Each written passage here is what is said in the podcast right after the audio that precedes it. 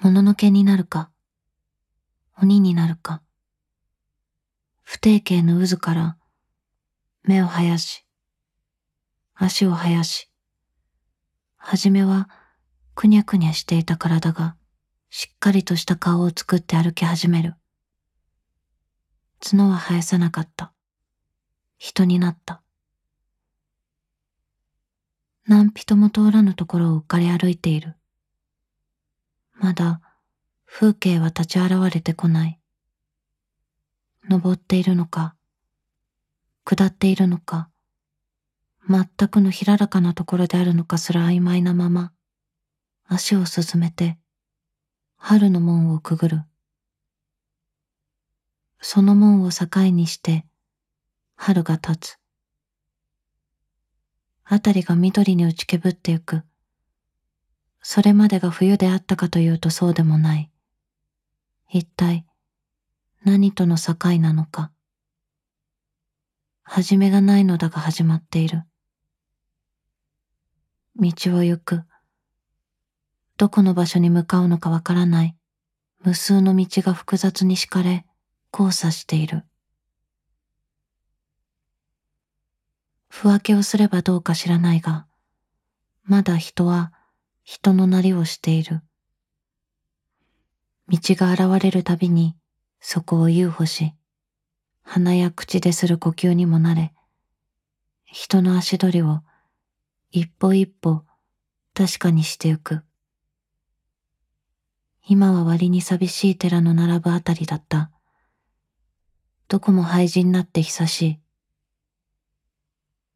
残忍な殺しのあった土地でもあるから、血の滴りをいくらかアスファルトの下の土は吸い込んでいるだろう。今は丁寧にそうした土の匂いを消してしまって、その時間をひたすら地中にうずもれようとしてゆく。ここが特別なのでもなく、どこにも、いくらでも、道をめくれば同じことが言える。怒り火のような音が聞こえて上を見ると、電撃殺虫機、高電圧、危険、と札の貼られた夕画灯が立ち並んでそこに小さな虫がぶつかってはぜる音がする。黒縁の猫が尻尾を立てて、塀を歩いている。悠々と、髭をピンと張って。人になるのではなかったと思ったが、もう遅かった。若い人々が歩いているのにすれ違うと、金属の弾む音がした。鍵か小銭か、それとも鋭利な歯か何かをポケットに忍び込ませているらしい。それが花道のチャリに聞こえたり、尺状にも聞こえると、立ちどころに視線が抜け落ち、臭い切れとともにアスファルトが山道となって、たくさんの聖が目の前をよぎった。別々の道を同時に歩いているのかもしれなかった。道は柔らかいと次元が重なり、いろいろなところとつながってゆくらしい。そしてすぐにまた違う道と買い合ってゆく。ごたごたと横になったり逆さになったりしたままの墓石が円筒形に渦高く積まれ、赤いよだれかけをした水子地蔵と石碑が小脇に置かれている。雨ざらしになって判読しにくい文字。誰も標石として使うことはない。石碑の傍らに、登り旗を立てて、肥えた男が立っていた。ふんどし一丁で税畜を持ち、突き出た腹に袋のようなものがついている。その袋もまた皮膚の一部であるらしい。一回五百円で袋の中が覗けるというが、あいにく金銭というのを持っていない。男が人であるのかないのかもわからなかった。ひどく気になり、しばらくあたりをうろうろしていると、女が金を支払い、そのまま袋に顔を突っ込み、すっぽりと中に入ってしまった。袋は膨らまない。男は、なふんなふんと笑いながら立っている。この体にも袋をつけようと腹をきつく引っ張ったが、皮膚は伸びもせず、硬いままだった。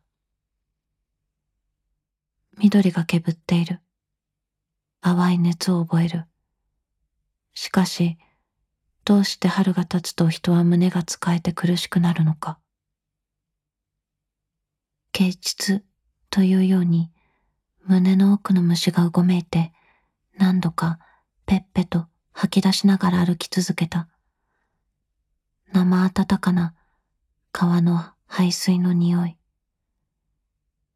それまでになかった人事の音が増え始め、日が差してくる。随分と浮き立った様子の中に紛れ、取り澄まして歩いてゆく。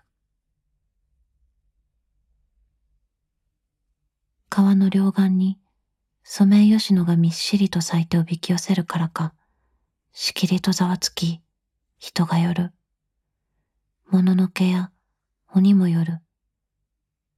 もう少し曖昧なものも寄る。死者も寄る。携帯でソメイヨシノを一心不乱に撮っている。撮っているばかりで花を見ていない。少しくらい拳を得たらどうだろうか。遠い吉野の峰の白さを雪か桜か見まごうほどだという距離がちょうどよい。隔たりがないことは息苦しい。桜に人の心は囚われやすいようである。皆、桜町の中納言となって、わらわら桜のもとに寄っている。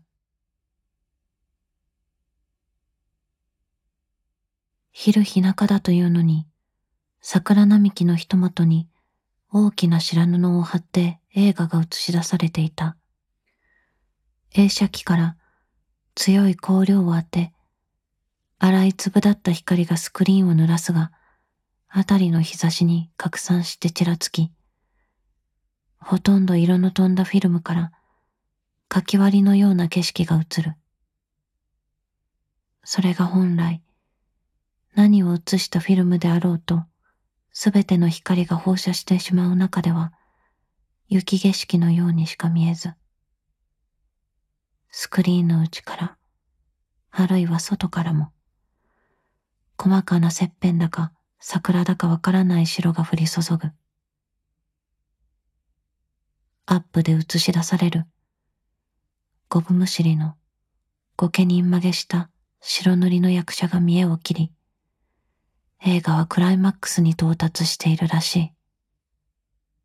その瞬間、カチャカチャとフィルムが噛み、そのまま映像が動かなくなる。スピーカーから流れているのか、それとも水打ちのようなところで合わせているのか、音もまた、ドロドロとだけ鳴り続く。白塗りの役所が、きっと虚空を睨む瞬間が淡く映り続ける。映写技師が慌ててからがって先に進まないフィルムを直そうとするが、いつまでも知らぬのに男の蒼白が映る。拍子木のチョンに浮かず、ドロドロが鳴り続ける。水脚がスクリーンに物を売っちゃる。ひたすらクライマックスが間延びしている。スクリーンに指窓のような丸い穴を認めたが、それはどうも布にできた穴ではなかった。眼前の風景そのものに、質、質とした穴がぽちりと、猫の鼻先のように光っていて、そこを片目で覗き込むなり、風が一吹きして目が乾く。涼やかな風音がしきりと聞こえる。どうやら向こうは秋らしい。指窓をつつくと闇がさらに広がる。人差し指をついてあたりに窓を増やしてゆくとペラペラとスクリーンも水脚も春の光景そのものも皆剥がれ落ち朦々とした闇になった。根刻がかる中、気下ろす山風が葉をそよがせる。早々に散った葉が傘こそ走る。葉をしなわす音の強さに驚く。闇に目が慣れる頃、雲間からトロトロとした月も栄じ、木立、古木立、落葉樹があわあわともみじして、そのピンと張った一枚一枚が絡む。だが、あと一はけ足りない。寒やの橋を渡り、明かりが際立つ方へと、よろよろ足を伸ばしてゆく。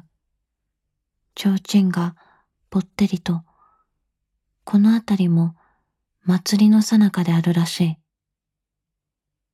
斜めから競争に紛れ込んでゆく。ガヤガヤ。お腹すいたのう。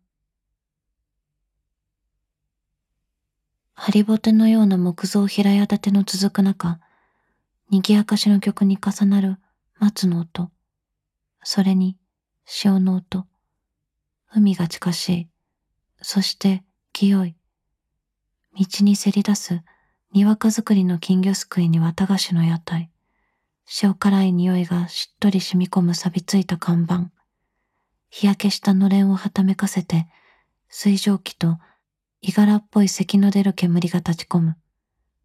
もうもうとして目がしみる。さあさあと輪郭の少し焦げたうちわをはたいて、立ち並ぶ焼き柿屋台の、とりわけ生っぽい、カビっぽい、汁気のあってぷっくりしたやつの一つ二つしたたむ。食ったらさっさと逃げる。ついでにレジに置いてある抹茶の無料券をそっと頂戴してゆく。ハッピを着た伊佐派の番頭に券を渡すと、気前のいい声で、店先の脇にカラカサを取り付け、紐線を敷いた長椅子に腰掛けるよう促される。先客の家族連れに挨拶をしてしばらく待つ。子供がアニメの面をつけている。慌ただしげにもみじをかたどったまんじゅうと抹茶が出される。子供は面から口元だけ出して食べる。客がめいめい注ぐための湯沸かしから蒸気が揺らいで筋状にたわみ、その流れる白さも闇にすぐ溶け入ってしまう。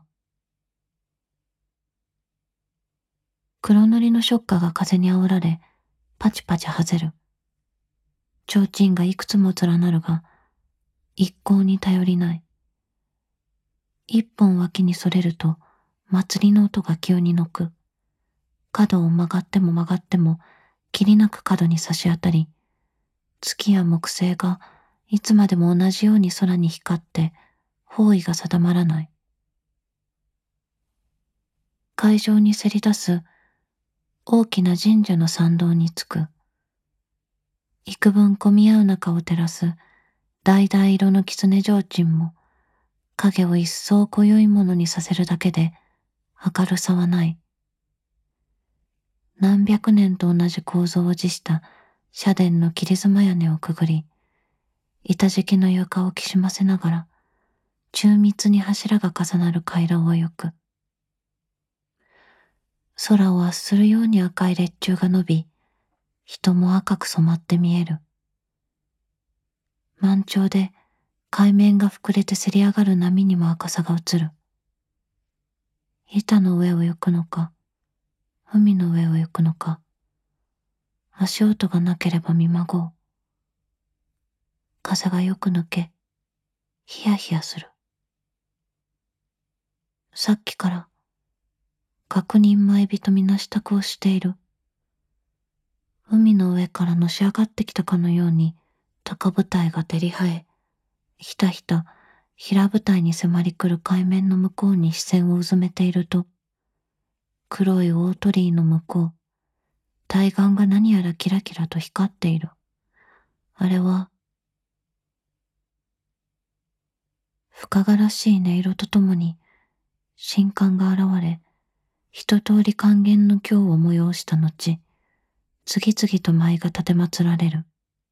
舞と舞の合間に、興奮した丸眼鏡の男が、流敵や正午を口で唱えながらおばしまに登り、舞人の真似をして注意されていた。どうも酔っているらしい。容器もかき消え、周りがどっと笑う。一緒に笑っていると、突然腕を引きつかまれた。何してたんですか？険しい表情の女にぎょっとして、思わず謝る。何事かと思い直すと、探しましたよと女が続けて、誰と間違えているのか。人群れをかき分けて、平舞台の近くまで連れて行こうとする。なんだあんた、と言いかけて、はっとなった。舞台の脇で馬いを見ている。両方の重ね装束に面をつけて、バチまで握っている。さっきまでこんな装束は着ていなかった。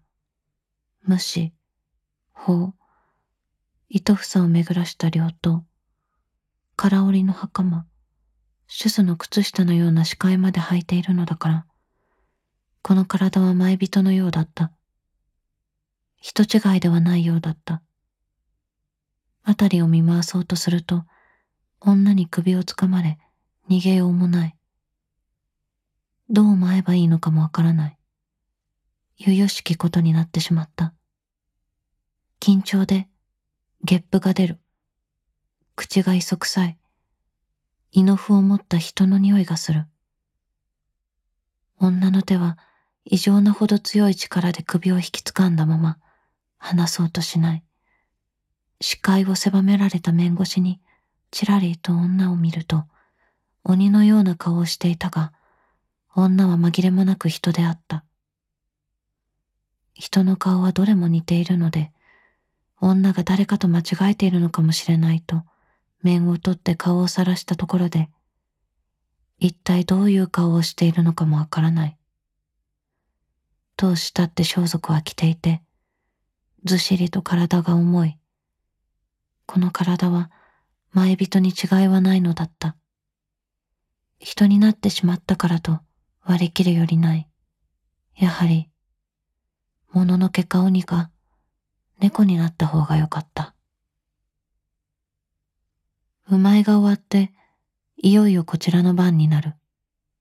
流敵が鳴り渡る。女に促されて、よろよろとこの体を前に出す。大鳥居の向こうがよく見える。そこからは本来ありうべき対岸の山や街の景色がかき消え、代わりにゴーゴーうねりを上げた煙突が幾本もそびえて、汽船がゆらゆら光っている。ひた先には一層の小舟。古蘭城が始まる中、高舞台まで闇雲に走り入れ、一度バチを打つや否や、まっすぐ先のひた先まで駆け出し、その船に飛び乗った。かしいだ音を響かせながら鳥居を抜け、月を壊し、広やかな海の上に出てゆく。咎め立てる声はない様子で、きらびやかな照明の高舞台を背に、音がのいてゆく。遠長に、たくさんの山水の重なり、極めて硬質な煙突から煙の吹き上がるあたりは、ギラギラと炎が空を焼いている。ここで振り返るとどうなるんだろうか。決して振り返ってはなりませんよというのは神話によくあるところで。しかし、振り返ってはなりませんよということは必ず振り返らねばならないということでもあろうから、きちんと振り返る。船が立ちどころに失せて船底に沈んでゆくということはなかった。何も変わらなかった。高舞台では、前人が大層壮麗な姿で両王を待っている。すべて、滞りなく進んでいるらしい。それがこの体を持った本当の人の姿であるのか、あちらがこの体の人型なのか、あるいは、もののけか、鬼か、また全く違う別の人の姿なのか。そうした考えが漠然とよぎるばかりで、そのどれであっても構わない。今にぐにゃぐにゃとこの身が溶けて、また不定形の世界になっていくかと思えば、いつまでも体は硬く、溶けそうになかった。角はいつまでも生えず、もののけや鬼にもならない。社殿の釣り道路の橙が、狐火のように海に散っている。すべて、水門のうちにそれを認める。船は波をめくった裏側にいるらしい。海の中にいるというのでもなく、月や木星、きら星だのが空に散っている。船はどんどん進むらしい。面に加えて塩気を含んだ装束が装民にのしかかる。この体を荒らしめる骨や肉や臓腑、皮膚もすこぶる重い。どこに向かうかわからない。どこかに向かっているとしても、こちらが近づいているのか、それとも向こうがこちらの方まで迫り来ているのかもわからない。それで構わない。ひとまず身を横たえる。